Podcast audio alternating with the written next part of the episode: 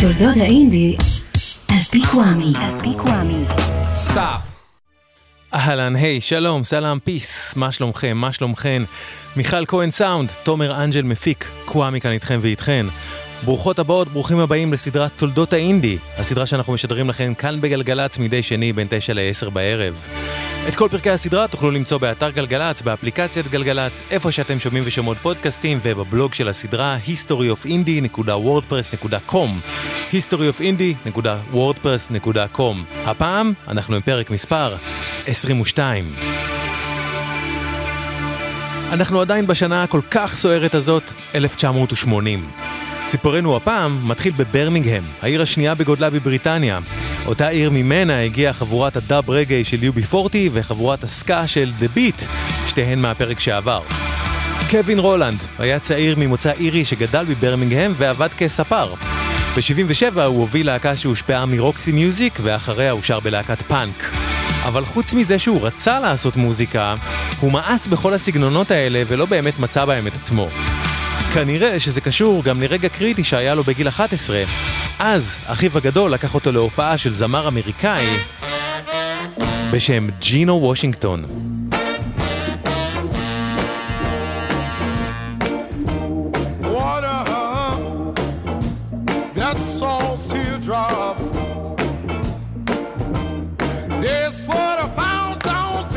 said a goodbye. Oh, Salt still. So why does my heart burn every single time that I cry? Oh, yeah. Why can't I stop these teardrops from falling like rain over you now? No matter how much I try, I still get a pain. I can't wash away the water. ווטר ג'ינו וושינגטון, 1966. לג'ינו וושינגטון הייתה בסיקסטיז להקה בשם The Ram Jam Band, שאיתה הוא עשה מוזיקת סול מחוספסת ומלהיבה, כפי שאנחנו שומעים. וושינגטון לא הצליח יותר מדי בארצות הברית מכורתו, אבל הייתה לו עדת מעריצים נלהבת בבריטניה, וההופעה הזאת שלו, הראשונה שקווין רולנד ראה, שינתה לקווין הצעיר את החיים. כשהוא התייאש מהפאנק, רולנד נזכר באהבה שלו לג'ינו וושינגטון, והתחיל לצלול בעקבותיה ל soul music מה sixties, ובעיקר לדברים שקרו בחברות התקליטים סטאקס ואטלנטיק. ב-78 רולנד הקים להקה חדשה וקרא לה Dexys Midnight Runners. המטרה הייתה לעשות גרסה מקומית לכל הסול שהוא התאהב בו, עם כל התשוקה, הדרייב והלהט שאפיינו את המוזיקה הזאת.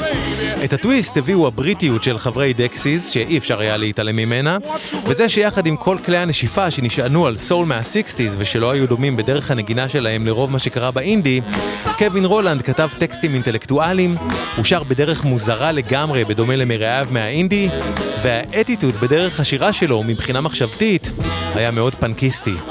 ב-1980 יצא אלבום הבכורה של דקסיס מידנייט ראנרס, Searching for the Young Soul Rebels, ובו בין השאר שיר שרולנד הקדיש להשראה הזאת שלו, ג'ינו וושינגטון. שיר בשם ג'ינו.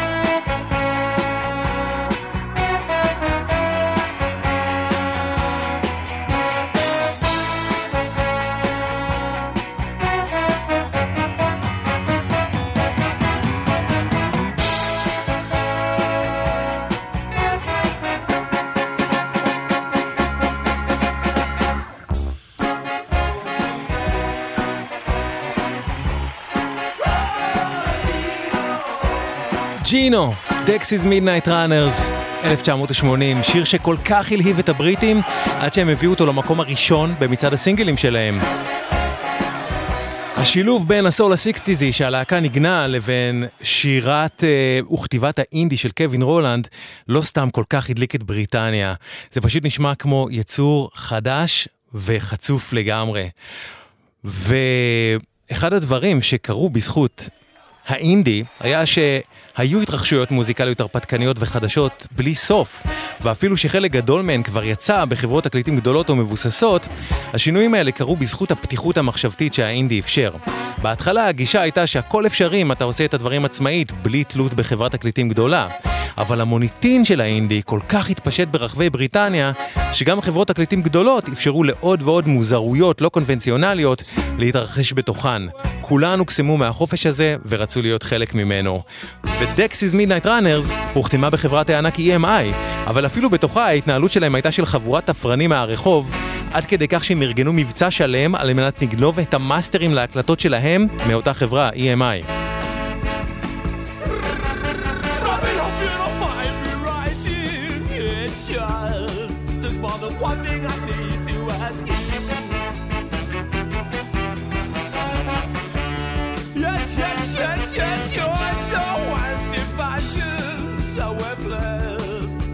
I'm dressing down.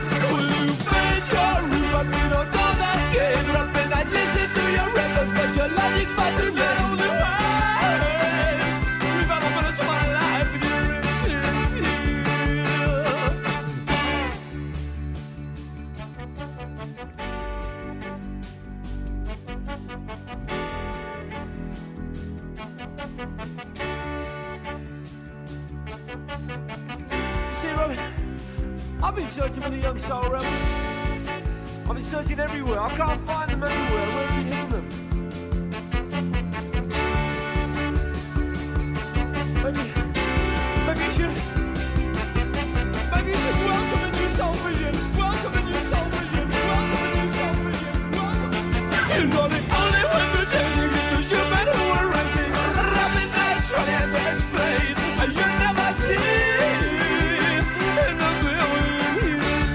There There My Dear, Dexys Midnight Runners מאלבום הבכורה שלהם, Searching for the Young Soul Rebels 1980. דקסיס לא היו הבריטים היחידים ב-1980 שמצאו את דרך הביטוי שלהם בסול. עוד בריטי ממוצא אירי, אלוויס קוסטלו, חתך באותה שנה כמעט לחלוטין מכל צדדי הרוק, הפוסט-פאנק והאינדי רוק הראשוני שהוא עשה בשלושת אלבומיו הראשונים, והוציא את Get Happy, אלבום רביעי שכל כולו המחווה שלו לסאונדים ולשירים של חברות הסול הגדולות של ה sixties, מוטאון וסטאקס.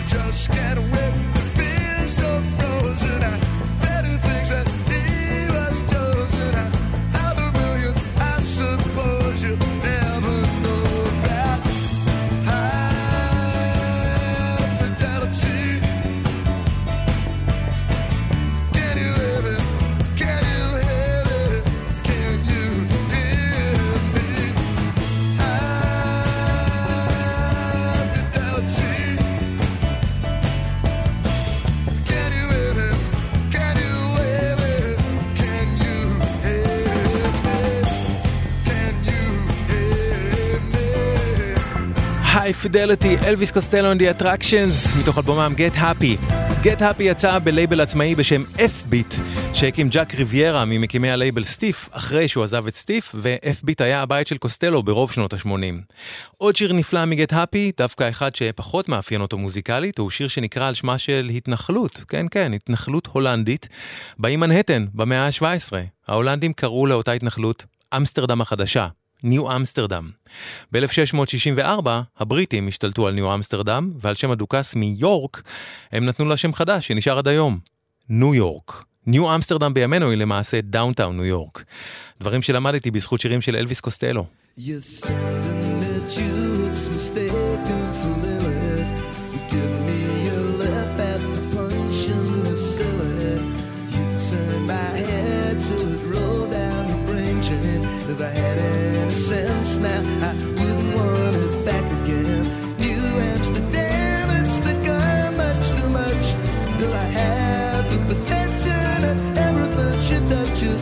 I step on the brake to get out of her clutches. Till I speak double Dutch, do real double Dutches. Down on the listen to the tick tock. All the your block.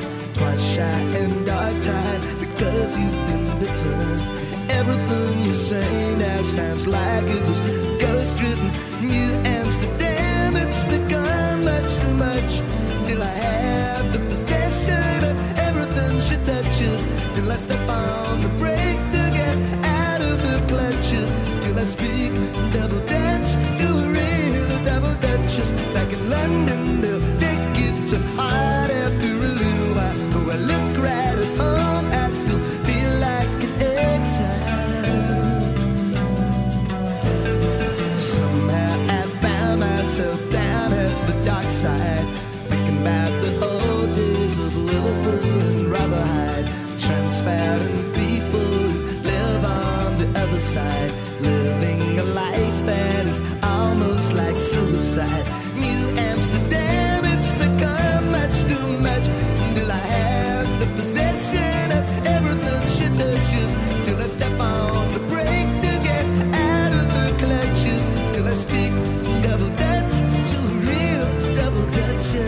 ניו אמסטרדם, אלוויס קוסטלו and the Attractions מתוך אלבומם Get Happy.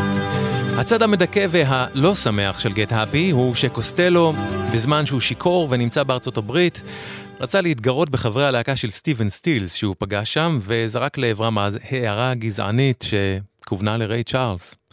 הדבר הזה המטיר עליו מבול של געש וגופרית, שאם היו באותו זמן בעולם פייסבוק וטוויטר, לא בטוח שהוא היה יוצא מזה. קוסטלו ניסה במשך עשרות שנים לכפר על השטות המכוערת ההיא שהוא אמר, והגיוני שהמהלך שלו של לעשות אלבום שרובו מחווה למוזיקה אפרו-אמריקאית מובהקת, היה ניסיון להוכיח שהוא לא כזה, וביטא רצון גדול וכן לתיקון. קוסטלו והאטרקשנס הביאו בגט הפי לא פחות מ-20 שירים, ברובם קצרים ותמציתיים, שכמעט כולם ברוח הסול וה-R&B של שנות ה-60.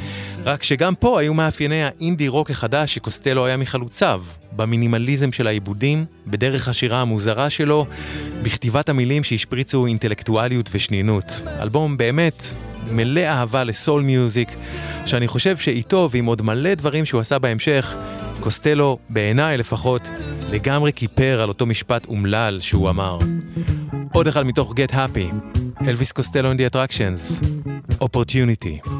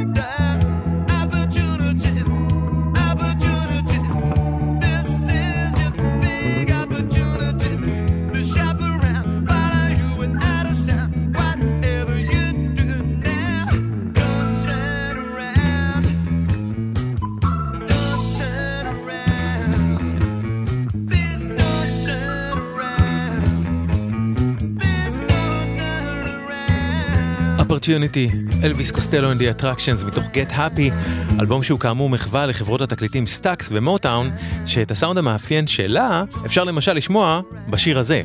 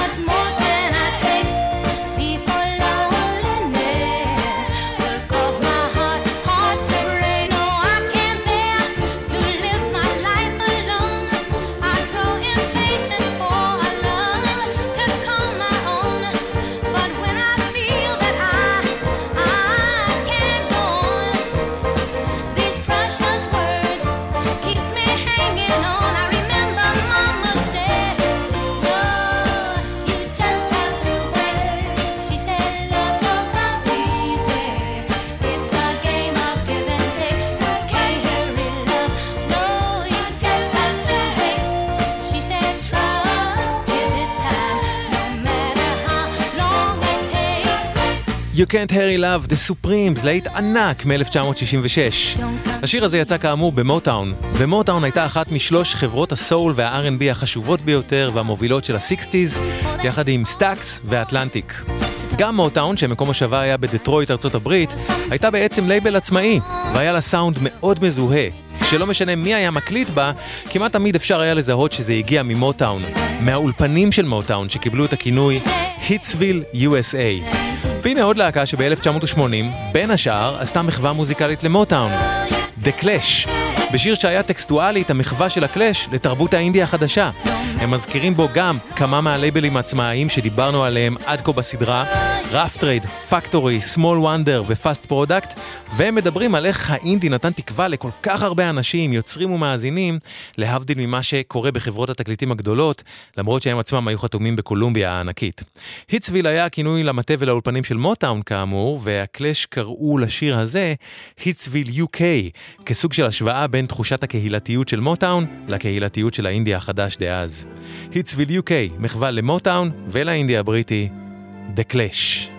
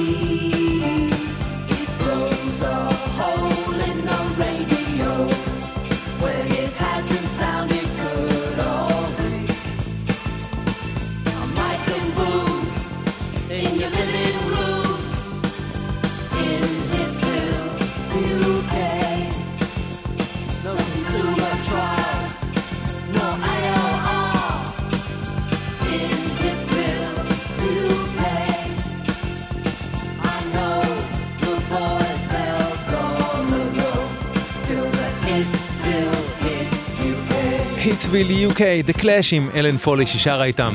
המחווה הזאת למוטאון היא לא מקרית. הקלאש, שהייתה מראשונות להקות הפאנק, כבר הייתה בשלב הזה כל כך מחוברת ל soul music, שהייתה אחת ההשפעות על אלבומה השלישי London Calling, עד כדי כך שהקלאש סגרו את סיבוב ההופעות של London Calling עם קונצרט צדקה למען זמר הסול ג'קי ווילסון. אחריו הלהקה נכנסה עם המפיק מייקי דרד לאולפני אלקטריק ליידי בניו יורק, ומשם לאולפן בקינגסטון ג'מייקה, ואחר כך ללונדון ולמנצ'סטר. וכל זה כדי להקליט את האלבום הכי ססגוני ומגוון שלהם. אלבום משולש במושגי ויניל שנקרא סנדיניסטה, עם החומרים הכי מפתיעים וחדשניים של הקלאש. כמו למשל, השיר הבא, שבאופן שלא היה דומה לאף להקה שהגיעה מהפאנק או הפוסט-פאנק, הושפע מתת תרבות חדשה שצמחה בארצות הברית באותו זמן, ההיפ-הופ.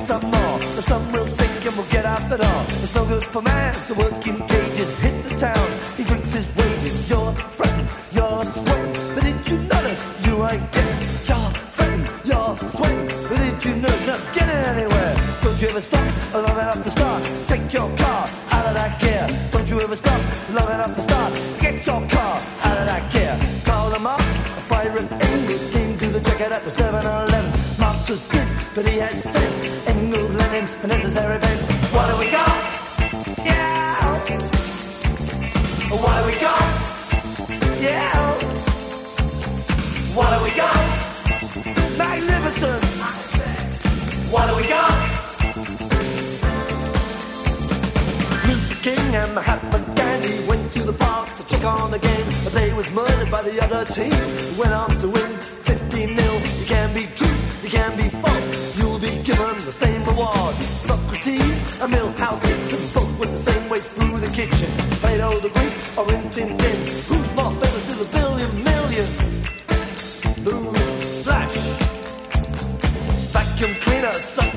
G.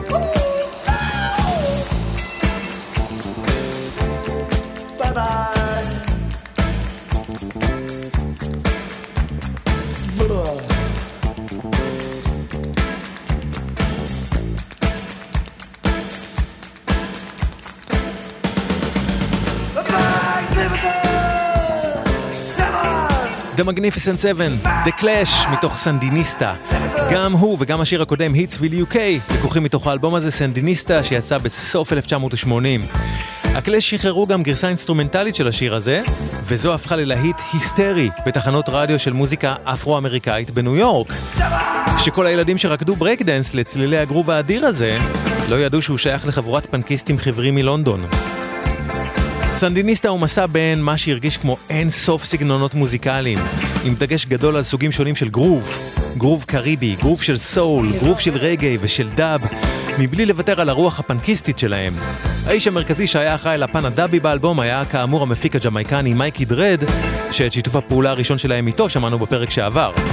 וגם הפעם הקלאש היו לפיד בוער להמוני להקות עצמאיות שהבינו בזכותם את היופי שיכול להיות בערבוביה חדשנית של ג'אנרים מוזיקליים שונים. ועוד דבר שקרה באלבום הזה היה שיותר מעשור לפני שיצא סקרימדליקה של פריימל סקרים, הקלאש כבר חיברו בשיר הבא מתוך סנדיניסטה בין רוק לבין דנס, לפני שבכלל קראו לזה דנס, קטע שהקדים את זמנו.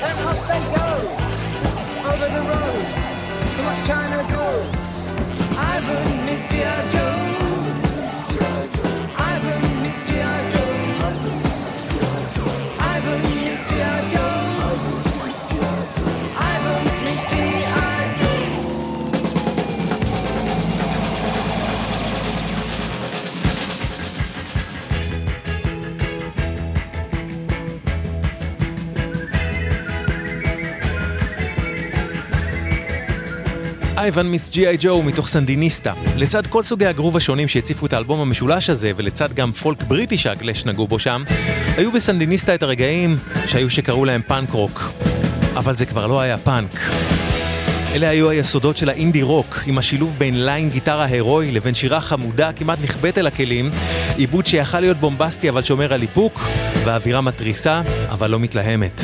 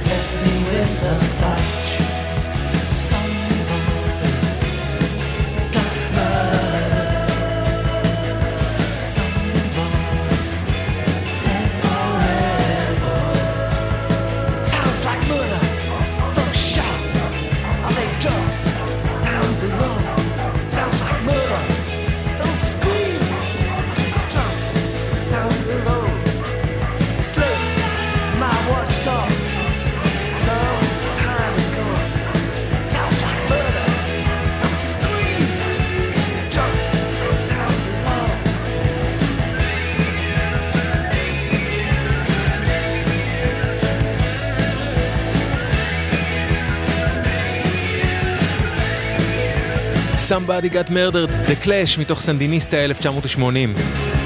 עד עכשיו שמענו בפרק הזה בריטים שמצאו את ההשראה שלהם במוזיקה אפרו-אמריקאית, ושהדרך שלהם לעשות דברים שונים ממה שהתרחש סביבם, היה ליישם בין מרעיהם הבריטים את ההשראה שהגיעה דווקא מארצות הברית. אבל בכלל המשיכה ב-1980 תופעה שהייתה חוזרת על עצמה עוד מהימים הראשונים של הרוקנרול. לא רק השראה שיישמו מוזיקאים בריטים, אלא מוזיקאים אמריקאים בעצמם, שבארצות הברית מכורתם בכלל לא ספרו אותם, אבל שזכו ליחס חם דווקא בבריטניה, כמו בשנת הפרק שלנו, רוקי אריקסון. במחצית השנייה של שנות ה-60 פעלה בטקסס להקה בשם The 13th Floor Elevators, שעשתה שילוב יוצא דופן בין פסיכדליה לבין גאראז' רוקנרול. 13 Floor Elevators הפכה להשראת ענק עבור גם מוזיקאים שחלק גדול מהם הציף את האינדי מאז תחילתו ועד היום. הסולן של ה-13th Floor Elevators, רוקי אריקסון, נרדף במשך שנים על לא עוול בכפו על ידי משטרת טקסס. הוא אובחן כחולה בסכיזופרניה פרנואידית והמשטרה שם פשוט הפכה אותו לשעיר לעזאזל. שלחו אותו לבית חולים פסיכיאטרי ושם, בניגוד לרצונו, העבירו אותו טיפולים אכזריים בשוקים חשמליים. אחרי כמה שנים של אשפוזים בהם התעללו בו ופגעו בגופו ובנפשו, רוקי אריקסון חזר לעשות מוזיקה בעזרת חברים שהאמינו בו. וב-1980 קרה נס. אלבום סולו ראשון לרוקי אריקסון שבאורח פלא יצא בחברת הענק CBS. אבל המוזיקה שבאלבום הזה היא בעיניי ההתגלמות של מה זה אינדיבידואליזם.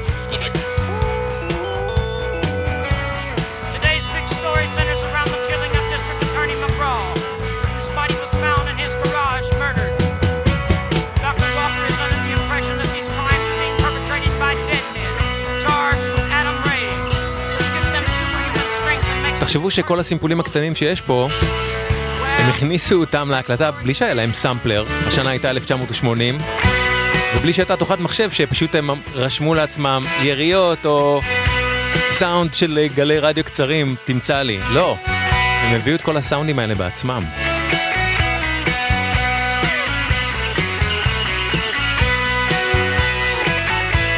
The Creature with the Atom Brain, היצור עם מוח האטום, רוקי אריקסון in the Aliens, בתוך אלבום הבכורה של רוקי אריקסון שנקרא גם Five Symbols וגם רוקי אריקסון in the Aliens. האלבום הזה יצא במקור ב-1980 רק בבריטניה ובהולנד. האמריקאים בכלל לא היו מעוניינים להקשיב. בבריטניה לעומת זאת, גם אם הוא לא זכה להצלחה גדולה, היו מס- מספיק אוזניים כרויות בעולם האינדי שמצאו ברוח החופשית של רוקי אריקסון השראה ענקית. את האלבום הזה הפיק מוזיקלית סטו קוק מלהקת קרידנס קליר ווטר רבייבל ואפשר לשמוע בו עד כמה אחרי כל הזוועות שרוקי אריקסון עבר הוא כתב שירים מלאי הומור שהיה ייחודי רק לו ושהוא היה איש חמוד בטירוף. רק איש חמוד בטירוף יכול לכתוב שיר כזה I walked with a zombie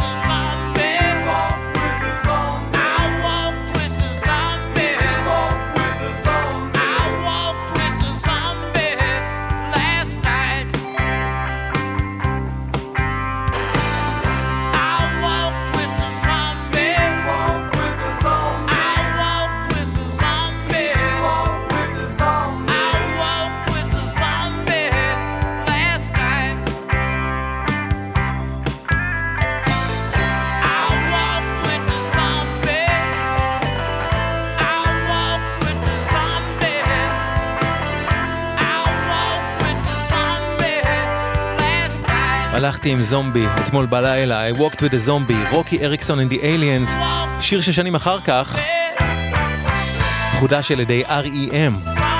רוקי אריקסון שר המון על זומבים, רוחות, שדים, הוא תמיד היה מושפע מבי מוביז, סרטי אימה ומדע בדיוני זולים, אבל כמעט אין צורך לומר שהדברים שהוא שר עליהם היו מטאפורות למצבו הנפשי.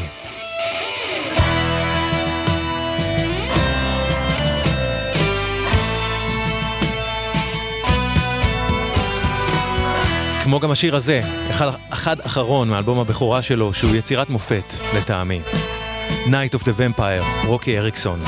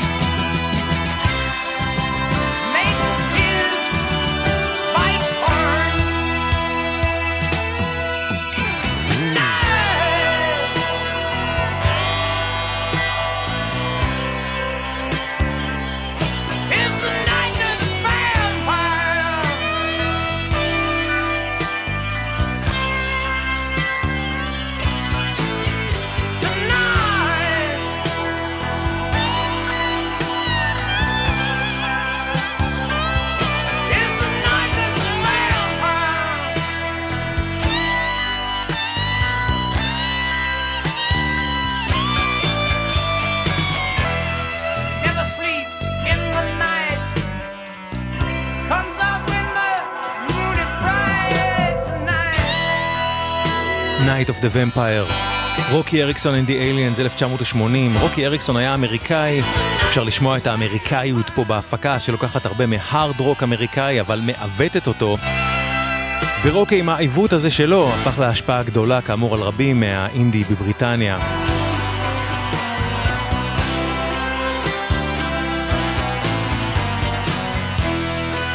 גם מבפנים, לחברות התקליטים הגדולות כבר פעלו באותה שנה, 1980, כוחות שחלקם היו קטנים, אבל שיחד יצרו גל של מרד כנגד התפיסות המוזיקליות המקובלות של הזרם המרכזי.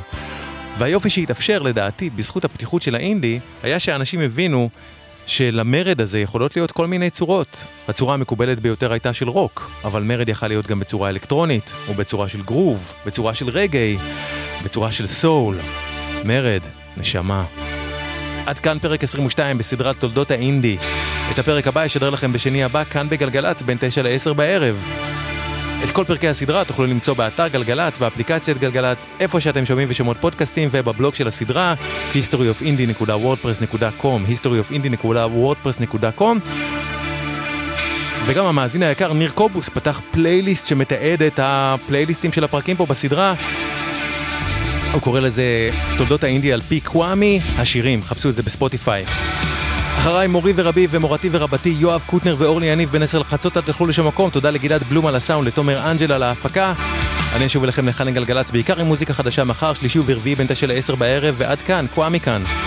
שמרו על עצמכם ועל עצמכם, אוקיי? ורק טוב שיהיה לכם.